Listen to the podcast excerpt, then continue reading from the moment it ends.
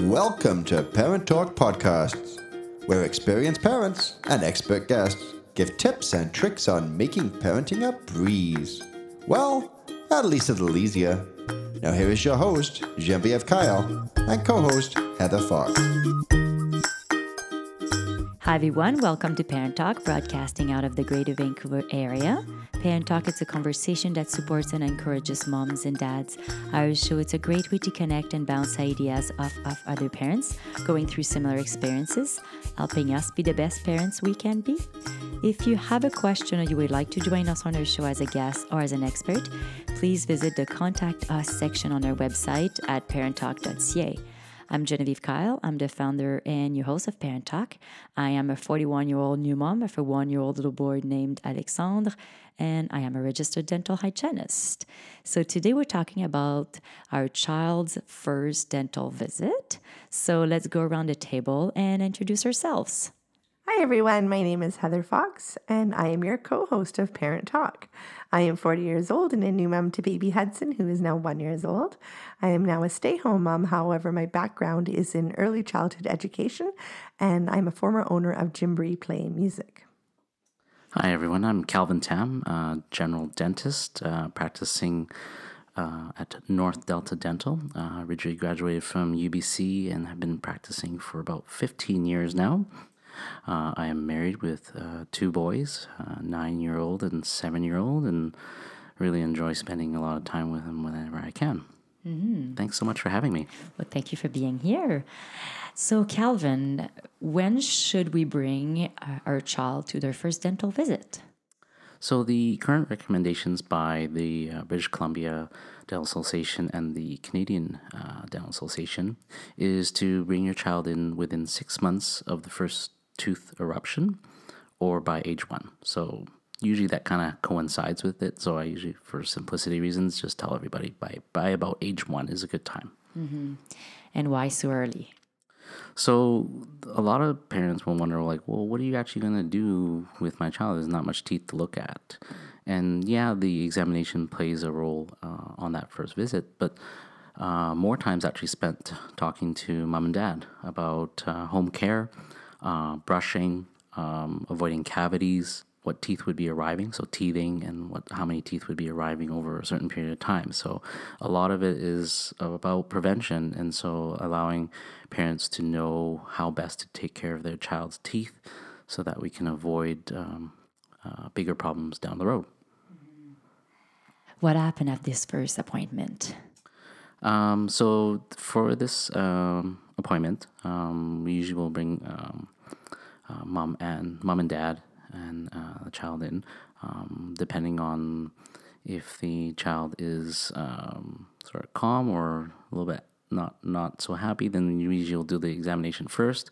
But if they're super calm, then I'll usually carry on the conversation with mom and dad first about everything we discussed. The actual examination, how we do it is we actually don't do it in the dental chair. I just pull up 2 chairs and I'll sit knee to knee with the parent. The parent will hold the child in their lap facing them, and then they'll lean the child into my lap so I can do the examination that way.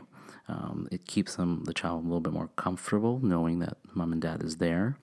A lot of times I'll even use the excuse of having mom or dad show me how they brush their teeth at home so that we can kind of look in. And on the rare occasion, if they're uncooperative, then crying is okay as well, because then their mouth is open and I can see. We can see. So what are you looking for during that first examination? So with inside the mouth specifically, I'm looking just for to see how, obviously cavities, we're looking for that. But the big thing is just to look to see how brushing is going at home in terms of removal of plaque and any development of any tartar that we're seeing. And on the rare occasion, any sort of issues with soft tissue issues. On the rare occasion, an erupting tooth can end up with a little bit of swelling or have a discoloration. So I've often had parents will ask me what that is, and if there's anything to worry about, and usually it's not. It's commonly just something that we see with a new tooth coming in as well. Mm-hmm. Why is using a toothpaste with fluoride is important? So we do spend some time talking about brushing. Brushing with small grain-sized rice with toothpaste with fluoride in it is important in preventing decay. So for children, that's specifically children under 3. Children over 3, you want to use about a pea-sized amount. And fluoride plays a role in preventing decay by two main things. One, fluoride has an antibacterial effect in terms of reducing the amount of cavity-forming bacteria in our mouths. But on a more systemic level, the small amounts that they may swallow can help integrate into the developing enamel of the other teeth that haven't come in yet and actually make them more resistant to the acid attacks caused by cavities. Cavities is the second most common disease after the common cold, but 100% preventable. And it's all caused by bacteria. And the bacteria, what they do is they digest carbohydrates that we consume. And so it doesn't matter what type of carbohydrate. It could be sweet or savory. To the bacteria, a carb is a carb. And through their digestion, it produces an acid. And it's that acid that can soften the enamel and then over time cause a cavity to form. Our own saliva has the ability to counterbalance that acid attack. But it takes about 2 or 3 hours for that to happen. And it doesn't matter whether you brush right after you eat or you swish with mouth rinse or anything like that, the saliva still needs to do its thing in order to bring your mouth back to the neutral pH. So commonly, our more modern diets involve us consuming every 2 or 3 hours. And especially with kids who snack often, if every time you're snacking contains a high amount of carbohydrate, then you can imagine that your mouth is bathing in acid all day long and then increasing your risk for the potential for cavities. So, Calvin, why do you discuss diet with the parents? So, as we were talking about in terms of cavities, diet plays actually a very big role. When we grew up, mom and dad told us, hey, brush your teeth, you won't get cavities. And yes, that's part of it because brushing and flossing does reduce the amount of bacteria in our mouths, but the bigger thing is diet. So as parents, the first thing I tell parents that usually will shock them is juice. Commonly, juice is given to children because we think it comes with fruits and vegetables, so therefore it's nutritious and we get nutrients and vitamins and that sort of thing. But I usually will tell them, if you've got juice at home, take it, pour it down the drain, don't ever buy it again. And then I get a lot of sort of awestruck looks when I say that. And the reason why I say that is that a glass of juice, orange juice, apple juice, cranberry, whatever, a glass, 250-ml glass, has about 8 teaspoons of sugar. Now, you compare that to a can of cola, which we all know is bad already. A can of cola, 355 ml, has about 10 teaspoons of sugar. So it's close. It's close. Yeah. And ratio-wise, if anything, the glass of juice is actually worse. So if you wouldn't give your child the cola, why are you giving them the juice? So I always say dump the juice, but stick to the fruits and vegetables. So to give you an example, like an apple is about 1.5 to 2 teaspoons of natural sugar in one apple. But in one sitting, the average child could barely eat a third of it of an apple. But you're still getting all the fruits and vegetables. So the big thing is having a look at diet and seeing where we can avoid the extra sugar, unnecessary sugar. So yogurt's another big thing. Yogurt has a lot of added sugar. But we give it to our kids because we want the calcium and the vitamin D. But if we look at other sources, you won't actually need yogurt at all. So if you look at milk or cheese actually has an antibacterial effect on the cavity-forming bacteria, so that's good. Certain nuts, if your child aren't allergic, and obviously certain fruits and vegetables have those sources as well. So we don't necessarily have to rely on yogurt, but it's hard. I mean, I'm a parent. I've been there. You're trying to get kids to, get lunches packed and get them out the door and so forth. So sometimes we rely on things that are more convenient. But if you have a look at some of these processed items, there's a high sugar content that's just unnecessary to give to kids. And so when I talk to parents, I'm like, well, okay, I get it. We all do what we can, but in the end, the bottom line, fresh is best.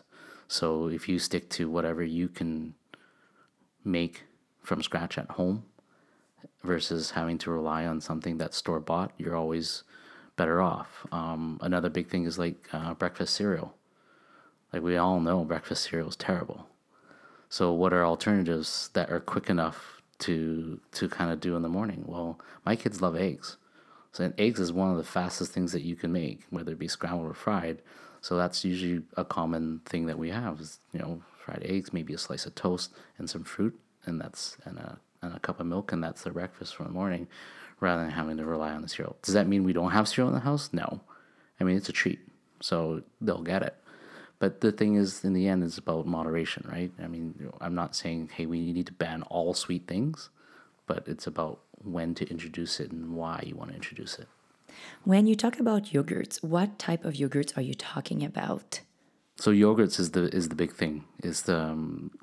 Yogurt has all the added sugar, especially with fruit-flavored ones. The ones that don't have added sugar, you're looking at plain Greek yogurt, which has good high protein content, but most people probably wouldn't want to have it just because of its taste, especially for a child. So if you end up sticking to milk or cheese, and some people will say, well, what about if they're lactose intolerant? And we're looking at other alternatives, whether it be soy milk, almond milk, that sort of things, if they're not allergic to nuts. So it's challenging, mm-hmm. in terms of trying to find those nutrients. But that's why I kind of go back to, look at fruits and vegetables and nuts and that sort of thing. Overall, in the end, we don't necessarily have to rely on yogurt. Mm-hmm. One way that you can naturally kind of make that plain Greek yogurt a little more child appealing, or even adult appealing for my husband, is we defrost berries, and then the juices that come out of the berries, just mix that in. So I'm not actually adding sugar.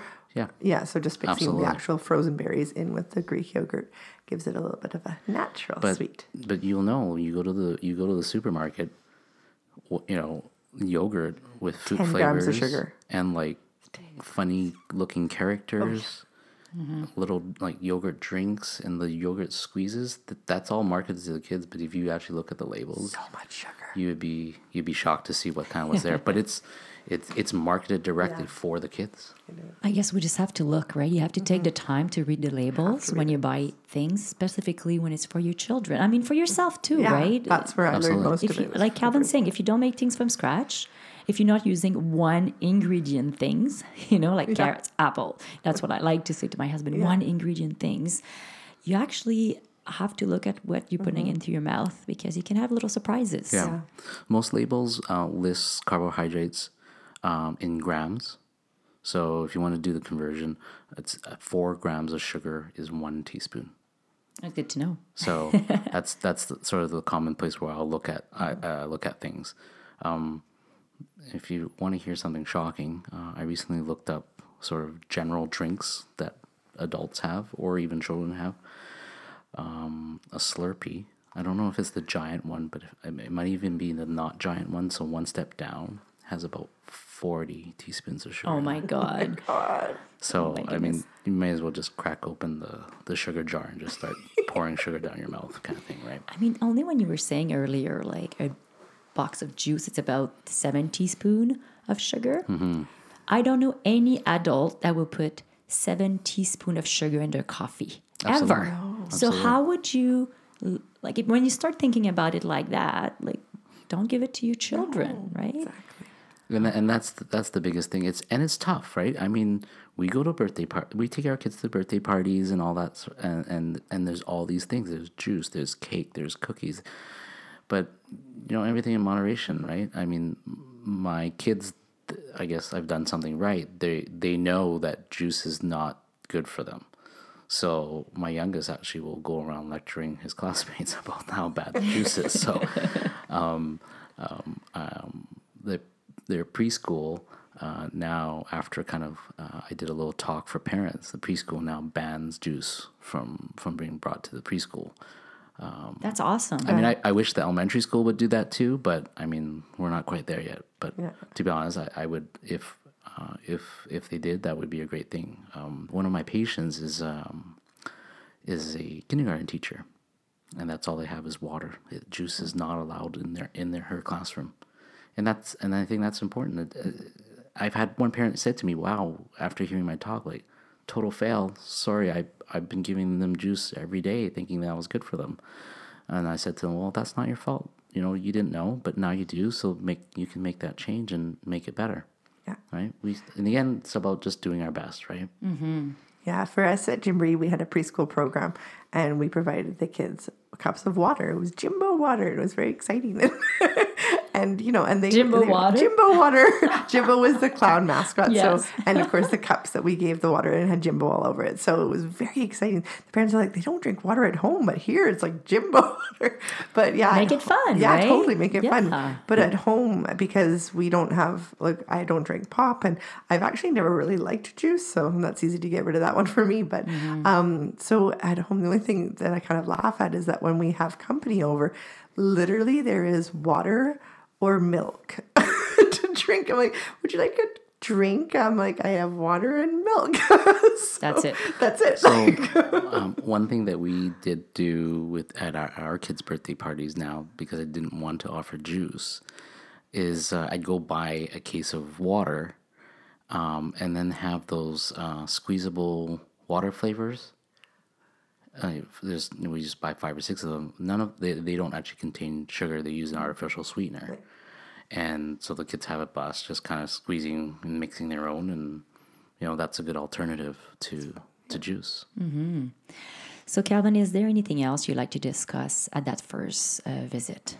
So the other thing that I do spend some time with parents is teething and sort of how many teeth that they should expect.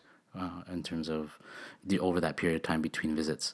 So we'll talk about sort of signs and symptoms of things that may occur, if any discomfort occurs, what sort of remedies there are, good remedies and bad remedies, and sort of any myths that are out there that I try my best to try to dispel for parents. Mm-hmm. As a hygienist, I have many time see parents that are really anxious, mm-hmm. and anxious parents are coming to the office, and they're really trying to not necessarily transfer this to their children. Usually, how do you manage parents that are really anxious at a dentist? Yeah, I mean, we'll never want to do that on purpose, but it's natural for us to project onto our children, good and bad.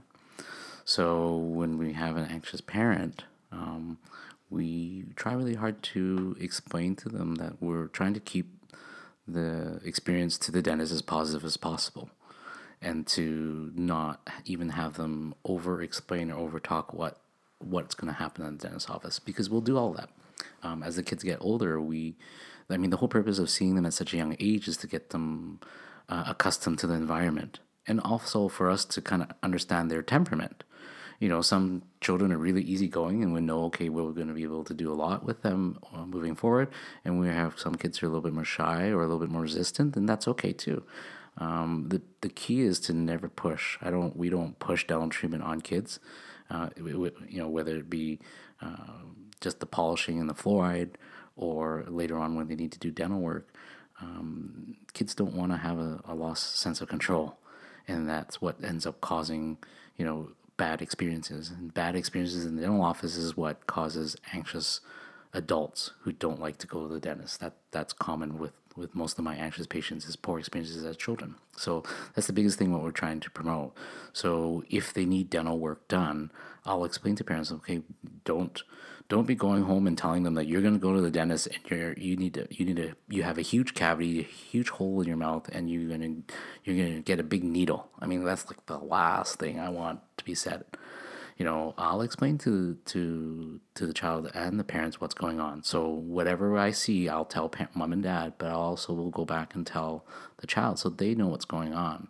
But we explain it in their words. So if they have a cavity, it's like, okay, we've got little sugar bugs, have eaten a little small hole in your tooth, so we're going to wash it away, clean it up, put in a silver star or a little diamond on the tooth, and make it look nice and keep it protected again and make it strong. I've had patients, actually, I've told them the the silver star, I can actually make a star onto the filling. And I've done that. Like, I'll actually will carve it into the filling, and then I'll take a photo of it and then show it to them. That usually gets pretty good brownie points for me. So that's good. But the biggest thing is keeping it fun for kids, right? Mm-hmm. I mean, going to the dentist should be a fun thing, and so that's why we have, you know, toys and books in the waiting room. We've got tablets with games for them to play. They can watch TV during their appointments. But the best part is when you're done, you get to go and you get a new toothbrush and you get to go to the prize drawer and go through all the different toys. And, you know, that's one of my favorite memories going to the dentist was getting that toy. And if anything, I still have adults coming and say, hey, do I get a toy? I'm like, sure, if you want one, go for it. A dentist ring. I always remember my dentist ring. I do notice often parents will say to their children, don't worry, you're not going to feel any pain and it's not going to hurt and all the big words, right? And the children, what they hear, it's hurt and pain and needle, like you're saying. Yeah. They hear all those big words. So often what I say to parents is like, we're going to the dentist. It's going to be fun. Yeah. Keep it very simple. We say too much sometimes, like way too much. And sometimes it's not just parents. It could be their friends at school or it could be their siblings that often will tell them different things. I mean, in the end, you know, the bad experiences that happen to the dental office usually get shared the most. Nobody really shares good experiences. Nobody says, "Oh, I went to the dentist. Nothing happened. It was awesome." Yeah. You know, no. Usually, be like, "Oh, a root canal is the worst thing ever." When like 95% of root canal therapy is actually, you know, relatively uneventful and boring. If I was anything. Sleeping through my last root canal, so I can't say that. And so that's what I tell parents when they I tell all my patients, you have a good experience, please go and share that, because I want people to realize that actually going to the dentist is not that big of a deal. And that's the whole purpose or philosophy at our dental office, is that we're professional, but we also want to keep it casual and fun. We want people to come in and enjoy themselves, see the familiar faces, catch up, have good conversation. Actually, I didn't even mention, we have an office mascot. We have a little Shih Tzu that hangs out at our office all day long. So very cute. Nala is great with kids. The kids love her. When she senses that kids are a little bit anxious, she's usually the first to arrive to make sure everything's okay. And that's not just children. That happens to even our adults. We've gotten to a point where actually I have patients call and say, is Nala going to be there? Because if not, I want to reschedule my appointment. Because she's not necessarily there all day long either.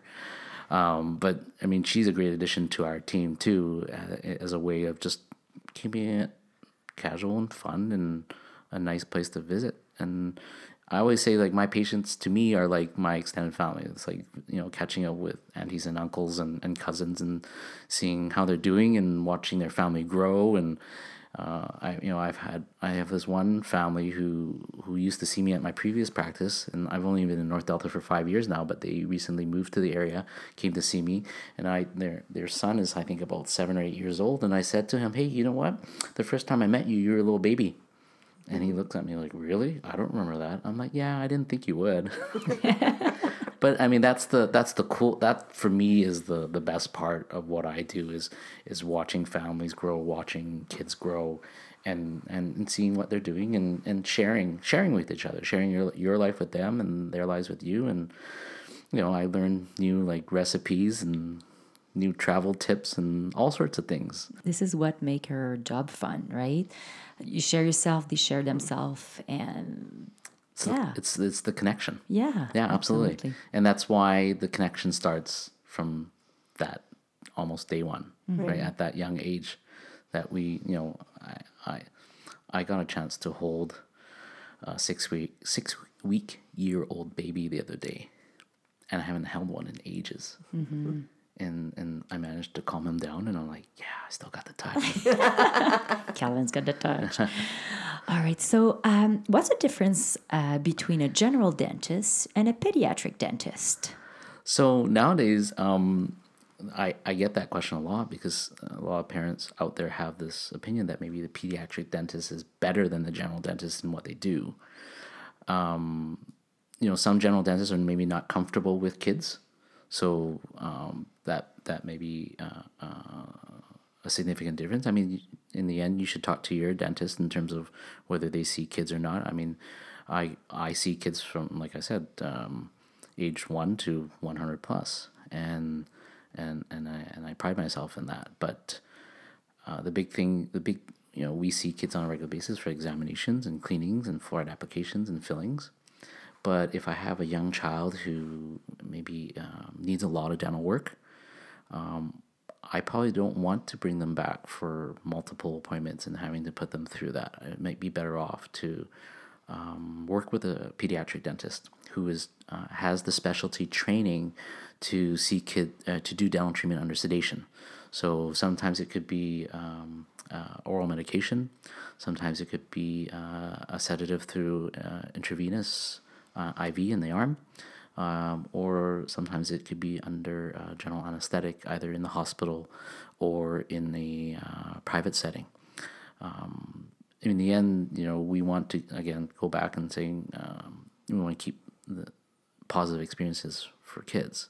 So when we aren't able to, you know, manage the child behaviorally, then the other best option would be to go work with a pediatric dentist and have the treatment done in those types of ways, so that it keeps it positive. They don't remember, you know, it being a bad thing. I mean, let's face it, kids' attention span only lasts for so long. So if I need to do a lot of extensive treatment, it's not possible for me to do it in half an hour. If it's one or two little things, no problem. I mean, I've done a filling on a 2-year-old. She just sat there, and we even did it without anesthetic. She didn't flinch. So, I mean, every child's a little bit different. Mm-hmm. When the cavity is just starting, it's so small, you catch mm-hmm. it small, which is important to see your dentist regularly, because we can catch things very small. And then, you know, as one story I have of this one patient where I saw mom and dad on a regular basis, and I knew they were expecting, and during the visits I had said to them, you know, make sure you bring your child in for their first visit. And unfortunately, I didn't get a chance to see this child till about age 2.5. And at that point, it was already too late. When I saw her, every single tooth in her mouth had decay, which was unfortunate. Her grandparents spent most of the time taking care of her and gave her a lot of juice. And so, unfortunately, we caught it too late. And then I had to refer her to the pediatric dentist, and they got treatment done at Children's Hospital. I mean, it's not the worst thing ever to have to end up in those type of situations, but it's preventable.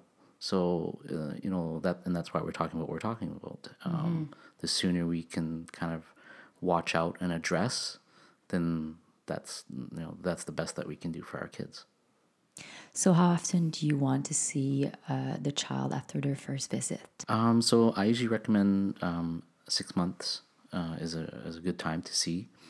Because anything longer, you know, decay can happen, and we want to catch small things early.